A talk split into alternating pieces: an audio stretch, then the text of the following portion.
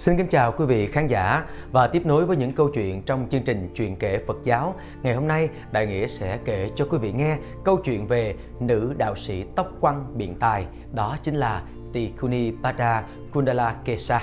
Được biết rằng, nàng là một cô gái xinh đẹp tuyệt trần, con của một thương nhân giàu có ở kinh thành Vương Xá, được học hành chu đáo nhưng phải lòng một tên cướp đang bị dẫn ra xử trảm ở pháp trường. Nàng tên là Bada và tướng cướp tên là Satuka. Vì thương con, cha mẹ của nàng đã phải hối lộ một ngàn đồng tiền vàng để nhờ người ta đánh tráo tên cướp, mang về nhà và sắp đặt một cuộc hôn nhân. Tiểu thư Bada và chàng trai Satuka bắt đầu sống chung với nhau trong cảnh vinh hoa phú quý. Chẳng được bao lâu, Satuka khởi lên ác tâm muốn giết nàng để lấy đi tất cả đồ nữ trang quý giá. Hắn lập mưu nói là muốn làm một cuộc lễ tạ ơn đến vị thần bổn mạng hộ trì. Đấy là ngọn núi thiên của những tên cướp. Hôm kia, sau khi sắm sửa lễ vật trọng thể, hắn dẫn nàng lên núi cao. Tại đây, Satuka lột tất cả đồ trang sức của Bada rồi định giết nàng. Hắn đã nói thật giả tâm của hắn. Chán nản người chồng ác đức, tương kế tự kế, nàng giả vờ đưa mắt đắm đuối rồi nói Tôi yêu chàng lắm, chàng biết không? Ta biết, chàng bảo chết thì thiếp sẽ chết nhưng xin chàng hãy cho thiếp một đặc ân là được ôm hôn chàng lần cuối cùng. Được rồi, nhanh lên. Thế rồi, Bạch Đà ôm hôn Satuka trước mặt, ôm hôn sau lưng, rồi bất ngờ nàng đẩy tên cướp xuống vực sâu tan xác. Chư thiên thọ thần trên núi thấy tên tướng cướp tán tận lương tâm, lại thấy trí thông minh đối trị kẻ ác của nàng, họ thốt lời ca ngợi rằng không phải lúc nào đàn ông cũng khôn ngoan, phụ nữ cũng khôn ngoan đâu kém gì, nơi này và nơi khác. Phụ nữ tỏ ra khôn khéo nhiều bề, không phải lúc nào đàn ông cũng khôn ngoan, phụ nữ cũng khôn ngoan đâu kém gì, biết rõ điều lợi hại, phụ nữ suy tính và hành động nhanh chóng vô cùng. Đã thấm thía tình duyên phản trắc, tiểu thư Bách Đa quăng đồ nữ trang xuống vực, xé rách y phục sang trọng, khoác một mảnh vải, tìm đến một nhóm nữ đạo sĩ khổ hạnh thuộc phái Nikantha. Các nữ đạo sĩ hỏi nàng, cô muốn xuất gia khổ hạnh bậc gì? Thưa, bậc thượng. Thế là thay vì cạo tóc bằng những bè nứa, người ta nhổ từng sợi tóc cho nàng, máu chảy thành dòng. Các nữ đạo sĩ lấy bùn đất dơ uế trát lên y áo của nàng, trao cho một cái bát bằng đất rồi dạy giáo pháp tu tập thiền định. Không bao lâu sau, cô gái bây giờ là nữ đạo sĩ đã chứng tỏ sự thông minh kỳ đặc, một ý chí sắt thép, một đầu óc siêu việt, một lý trí sắc bén nên sớm được đồng đạo nể phục. Người ta muốn nàng lên đường để xiển dương giáo pháp, đem chuông trống đi đánh xứ người. Từ đấy, nữ đạo sĩ sống đời ta bà vô trú.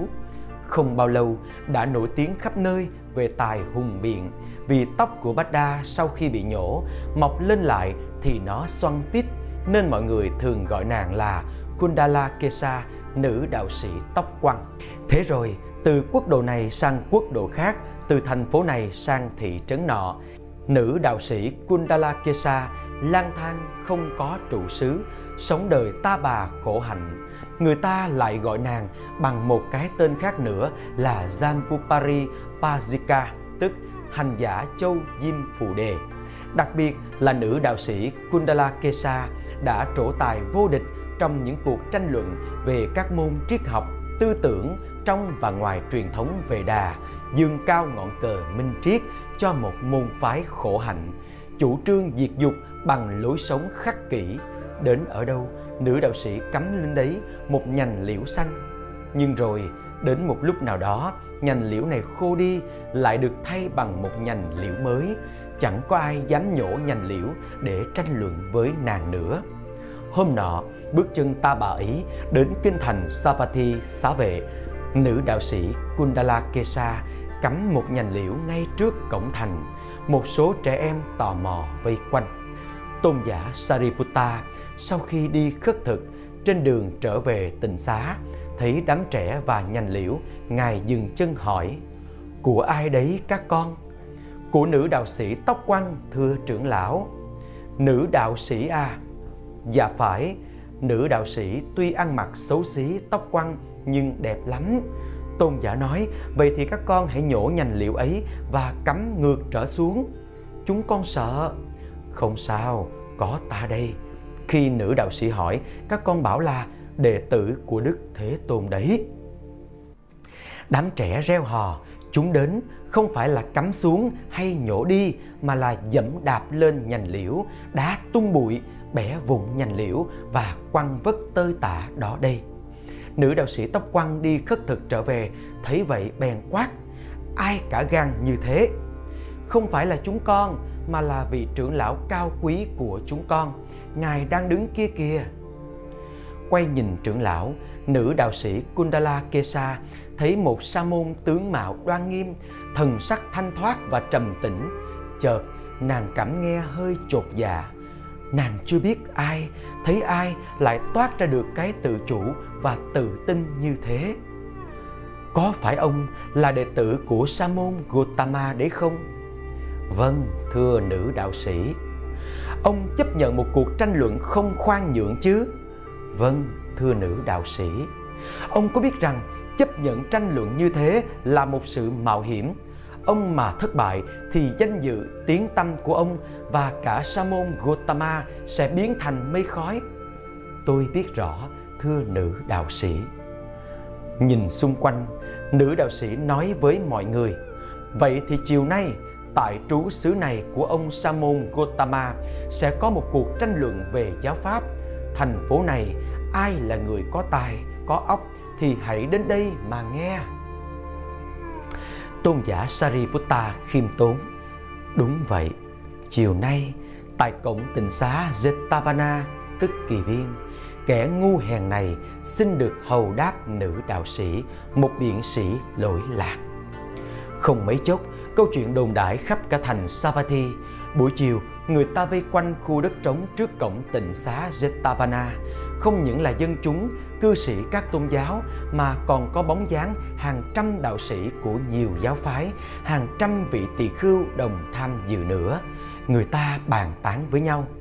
Trên đời này có ai tranh luận hơn vị trưởng lão đệ nhất của giáo hội Đức Tôn Sư?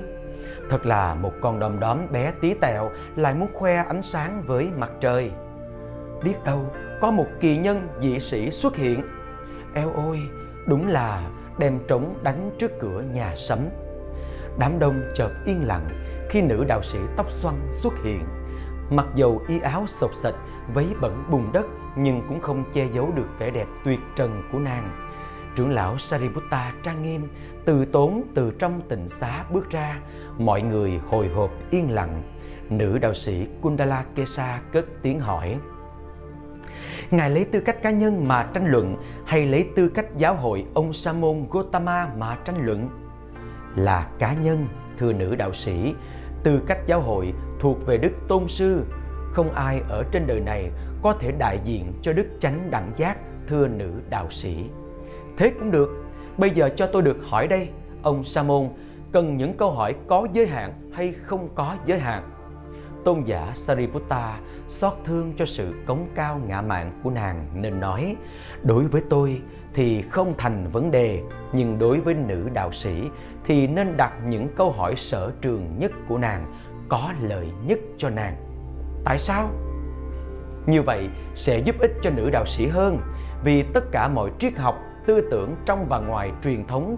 Về đà, tôi đều biết rõ, thấy rõ. Nhưng về giáo pháp của đức tôn sư, nữ đạo sĩ không hề hay biết dầu là một tí chút ở ngoài da. Đám đông cười ồ, chỉ mới câu nói đầu tiên của trưởng lão, dường như đã minh định được sự hơn thua của cuộc tranh luận. Nữ đạo sĩ kundala kesa thấy mình bị xem thường nên tức giận quá, gắt thôi đừng nhiều lời, ông sa môn hãy nghe ta hỏi đây. Tôn giả ân cần nhắc nhở, đừng nôn nóng, hãy bình tĩnh, hãy đặt những câu hỏi nào mà nữ đạo sĩ cảm thấy là hóc búa nhất về vệ đà và không về đà, cả về thiên văn, địa lý, đạo đức thuật số, luận lý, ngôn ngữ, thế học, đạo học hoặc về tất cả những gì mà đầu óc uyên bác của nữ đạo sĩ đã học hỏi được, đã do tư duy và trí năng thâu lượm được có vẻ tâm đắc nhất. Kinh sách không ghi lại nội dung chi tiết của cuộc tranh luận lý thú này, chỉ nói là nữ đạo sĩ đã cực vấn tôn giả Sariputta một ngàn câu hỏi và không biết thời gian trải qua mấy ngày. Thật là kinh khiếp, từng câu hỏi một vì đệ nhất đại đệ tử như một nhà thông thái đã giải thích, phân tích đi từ ngoài vào trong, đi từ trong ra ngoài, không những trả lời rất đầy đủ những câu hỏi của nàng mà còn làm cho nàng thấy rõ kiến thức nông cạn, hời hợt của mình nữa. Nữ đạo sĩ say mê lắng nghe, tất cả những ngạo khí thảy đều tiêu tan, mọi sự khôn ngoan, sắc bén của nàng đều thua chột, mọi kiến thức uyên bác của nàng rõ là trò trẻ con đối với tôn giả. Cuối cùng, tôn giả hỏi, còn câu hỏi nào nữa không thưa nữ đạo sĩ? Nữ đạo sĩ im lặng. Tôn giả cất lời dịu dàng. Một ngàn câu hỏi của nữ đạo sĩ đã hỏi và tôi đã đáp. Vậy bây giờ tôi hỏi nàng nhé, một câu duy nhất thôi. Vâng, thưa trưởng lão. Thưa nữ đạo sĩ, nữ đạo sĩ hỏi huyên thuyên trên trời dưới đất. Bây giờ là câu hỏi của tôi. Gì là một? Nói đi, nữ đạo sĩ, một là gì nào? Câu hỏi của tôn giả thật là lạ lùng, không ai ngờ được. Đại chúng sau một hồi lặng ngắt, chợt cười reo thú vị. Nữ đạo sĩ bàng hoàng. Thời gian trôi qua, nữ đạo sĩ toát mồ hôi mà tượng đá cũng toát mồ hôi. Tôn giả Sariputta chậm rãi thả từng tiếng một. Một mà nữ đạo sĩ cũng không biết thì đòi biết cái gì? Thế mà nữ đạo sĩ đòi biết trên trời dưới đất, đòi học hiểu tất cả tư tưởng triết học trên đời này. Giả dụ bây giờ tôi hỏi dễ hiểu hơn về cái một ấy, cái một gì chỉ một pháp thôi mà tất thảy chúng sanh đều cần đến nó. Nếu không có nó thì không thể tồn tại sinh mệnh. Thời gian trôi qua, tôi cũng chịu, tôi không trả lời được. Thế bây giờ tôi hỏi một cái một khác nữa, một cái một tối thượng, cái một như là thực thể cuối cùng hay là một pháp cuối cùng tuyệt đối.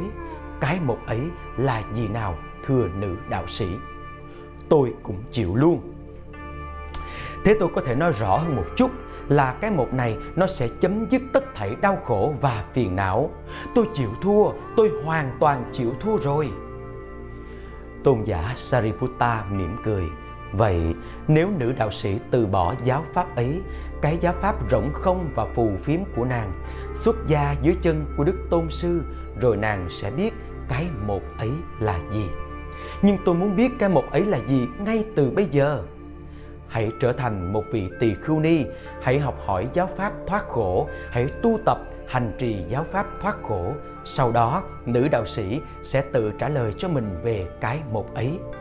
Vậy hãy cho tôi gia nhập ni chúng. Thế là cuộc tranh luận chấm dứt. Khi được biết rằng người luận thắng nàng là đại đệ tử của Đức Phật, bậc tướng quân chánh pháp vì thượng thủ của giáo hội, nữ đạo sĩ không thấy xấu hổ nữa. Sau đó, tôn giả Sariputta gửi nữ đạo sĩ Kundala Kesa đến Đức Phật. Thấy duyên cơ sâu dày, lời căn lời tuệ của nữ đạo sĩ, Đức Phật chỉ thuyết tóm tắt nhưng cốt lõi về uẩn, về xứ, về giới, về bất tịnh, về vô thường, về dukkha, về vô ngã. Nữ đạo sĩ đắc pháp nhãn, nàng quỳ gối đi đến gần Đức Phật, hai tay chắp lên đỉnh đầu, vô cùng tôn kính, xin được xuất gia. Đức Phật chỉ nói đơn giản, này Bada, hãy đến đây. Thế là nữ đạo sĩ trở thành tỳ khưu ni, bây giờ với tên gọi đầy đủ là Bada Kundalakesa. Sau đó nàng về sống ở ni viện. Cũng ngay trong ngày hôm ấy thôi, trong lúc rửa chân, nàng thấy nước tan chảy rồi thấm dần trong đất, tư duy chơn chánh phát sanh. Rồi ra các hành cũng tương tự như thế, tìm một chỗ yên vắng, nàng minh sát nội tâm, thấy rõ các uẩn sinh diệt ra sao, vô thường vô ngã ra sao và nàng đã nhanh nhạy đắc quả A-la-hán cùng với các thắng trí. Trong không gian tịch mịch, vắng lặng cả nội tâm và ngoại cảnh, đêm ấy tỳ khưu ni bát đa Kundala Kesa đã soi chiếu lại từng cuộc đời, từng mảnh đời, từng cảnh giới, những hoang lạc, những đau thương, những nụ cười, những nước mắt. Trong mù sương chập chờn, bóng dáng nàng hiện ra, nửa có, nửa không, kiếp thú, kiếp người, công chúa, hoàng hậu, nông dân, kẻ nô lệ đói nghèo, kiếp ngạ quỷ, kiếp thọ thần, kiếp chư thiên, phạm thiên, chúng lật rõ ràng trước mắt như những lượng sóng nhấp nhô vô tận giữa đại dương sinh tử. Ôi, đã từ xa xăm hàng trăm kiếp quả địa cầu, hóa ra tôi là một cô gái thật xinh đẹp, là tiểu thư của một thương gia đại phú, tỏa sáng xung quanh đủ loại châu báu hiếm có trên đời. Duyên may làm sao tôi lại có đức tin và tôi đã quỳ dưới chân phụ phục dưới chân và nương tựa đời mình nơi đức chánh đẳng giác. Hôm nọ, Đức Đại Hùng tuyên dương một tỳ khưu ni xinh đẹp tên là Supa và Ngài bảo vị ấy là tối thắng trong tất cả ni chúng, có thắng trí nhạy bén nhất. Hoan hỷ vô cùng mà cũng ngưỡng mộ công hạnh của vị tỳ khưu ni ấy vô cùng. Tôi lại đặt bát lớn, cúng dường lớn, cả tứ sự nữa. Sau đó tôi đã phát nguyện thành lời mong sau này tu tập để có được thành quả mỹ mãn như vị tỳ khưu ni Supa kia vậy. Đức oai âm mỉm cười như một vầng trăng sáng dịu. Tiếng nói của Ngài như rót nước ngọt của cõi trời vào tai tôi vậy. Này cô gái hiền lành, ước nguyện ấy rồi sẽ được thành tựu do công đức phước quả mà con đã cúng dường tam bảo với tâm tịnh tín trong sạch và sáng ngời như Mani Châu. Như Lai đọc được thế, rồi con sẽ được hạnh phúc, an lạc trong nhiều kiếp sống và cuối cùng sẽ viên mãn niềm vui siêu thế Niết Bàn. Nghỉ hơi nhắm mắt một lát rồi Đức Tôn Sư lại mở mắt ra nói tiếp một trăm đại kiếp về sau, thời gian không dài lắm mà cũng không ngắn lắm, sẽ có một đức chánh đẳng giác ra đời. Vì ấy thuộc dòng dõi đức vua Okaka, tộc Sakya, họ Gautama sẽ xuất hiện trên thế gian. Và rồi con sẽ trở thành một nữ thanh văn, sẽ được tuyên dương là đệ nhất về thắng trí sắc bén trong giáo pháp của Đức Đạo Sư ấy. Đúng như Đức Đại Giác tuyên bố, sau kiếp sống ấy, tôi không còn rơi vào bốn khổ cảnh mà cũng không còn vào cõi người tầm thường hay đói khổ nữa. Các cảnh giới chư thiên, tôi được làm hoàng hậu của vị thiên vương ở đây, nó kế tiếp nhau. Ban đầu, tôi hóa sanh lên cõi trời đao lợi, sau đó là đâu xuất, rồi dạ ma, rồi hóa lạc thiên, rồi tha hóa tự tại. Khi sinh xuống cõi người thì tôi thường được làm hoàng hậu của các vị quốc vương danh vọng lớn và quyền lực lớn. Nhờ nhân duyên gieo trồng nhiều phước báu tôi lại gặp đức chánh đẳng giác khác nữa đó là đức thế tôn kassapa. Thuở ấy tôi lại là một vị công chúa con đức vua kiki kinh thành varanasi, quốc độ kashi và phụ vương tôi là đại thí chủ của đức phật cùng tỳ khưu tăng ni đại chúng mấy chục ngàn vị. Ôi, thật là lạ lùng. Dẫu là bèo dạt hoa trôi trong những dòng sông sinh tử các cõi, nhưng rồi cũng có nhân duyên hội ngộ một cách rất lạ lùng, kỳ diệu. Tôi muốn nhắc đến những chị em của tôi. Số là tôi có bảy chị em, tuần tự từ công chúa trưởng đến công chúa úc là samani samanagutta bhikkhuni bhikkhudayika dhamma, samhamva sankhadayika trong đó tôi là thứ tư, tên là Bhikkhu Phụ vương tôi là một đệ tử thuần thành của Tam Bảo, nên đặt tên cho chị em tôi thật là kỳ cục mà cũng thật là huyền diệu. Tại sao vậy? Con gái sao không lấy tên là sen, lấy sa la, lấy lài, lấy chiên đàn, lấy sắc, lấy hương hoặc lấy những đức tính diệu hiền của nữ tính mà đặt tên? Gẫm ngữ nghĩa mà xem, tuần tự tên gọi từ đầu đến cuối có nghĩa là nữ sa môn, gìn giữ sa môn, tỳ khưu ni, nữ thí chủ, tỳ khưu, pháp, thiện pháp và cuối cùng là nữ thí chủ tăng già. Điều lạ lùng khác nữa là cả bảy chị em tôi đều có đức tin vững chắc, đều nung nóng ý chí thiên liêng muốn sống đời phạm hạnh. Nhưng xin xuất gia thì phụ vương tôi không cho, cương quyết không cho. Có lẽ phụ vương không có một mụn hoàng tử nào, có lẽ tên những người con gái là đã đầy đủ sa môn, nữ sa môn, giữ gìn hạnh sa môn, nữ thí chủ, pháp, thiện pháp, hộ độ tăng già ở trong cung điện rồi chăng? Không sống đời xuất gia phạm hạnh được thì chị em chúng tôi cũng cương quyết sống đời phạm hạnh tại gia, suốt đời thọ trì bát quan trai giới, bố thí cúng dường, nghe pháp, học pháp và tu tập. Như vậy là suốt 2.000 năm, chị em chúng tôi đã sống độc thân, chỉ biết có việc kiến thiết, xây dựng cốc liêu cùng hộ độ Đức Phật và tăng chúng mà thôi. Sau kiếp sống ấy, cả bảy chị em chúng tôi đều hóa sanh lên cõi trời đâu xuất, hưởng hết phước báu của cõi trời. Chị em chúng tôi sinh xuống châu Diêm Phụ Đề và thai sinh rải rác trong các quốc độ hiện đều đang có mặt ở đây. Và dường như ai cũng tương đối mỹ toàn về sắc đẹp, nhưng phước báo vật chất thì có khác nhau do biệt nghiệp của từng người. Hiện tại, kẻ trước người sau đều thành tựu viên mãn ước nguyện xưa cũ cả, rồi ai cũng được trả lời phẩm vị đúng như hạnh nguyện của mình. Đệ nhất công chúa Samani thuở xưa rồi sẽ là nữ thinh văn Khema, đệ nhất trí tuệ trong hàng ni chúng, đệ nhị công chúa Samanagutta thuở xưa rồi sẽ là nữ thinh văn Upavanna, đệ nhất thần thông trong hàng ni chúng, để tam công chúa Bikuni thuở xưa rồi sẽ trở thành nữ thinh văn Patachara để nhất về trì luật. Đệ tứ công chúa Bikudajika thuở xưa bây giờ là ta, là nữ thinh văn Bada Kundalakesa, đệ nhất về thắng trí nhạy bén. Đệ ngũ công chúa Dhamma thuở xưa rồi sẽ trở thành nữ thinh văn Kisa Gotami đệ nhất về hạnh mặc y thô tháo, đệ lục công chúa Suhama thuở xưa, kiếp này là nữ thinh văn damadina đệ nhất về thuyết pháp. Đệ thất công chúa sangha dajika thuở xưa, đời này sẽ trở thành vị đại thí chủ Visakha, đúng y chang là vậy. Ôi nhiệm màu thay là sự sắp đặt của nhân duyên, quả và báo và cũng nhiệm màu thay khi bụi bặm phiền não không còn nữa khung trời giải thoát thật là xa rộng không thấy mé bờ.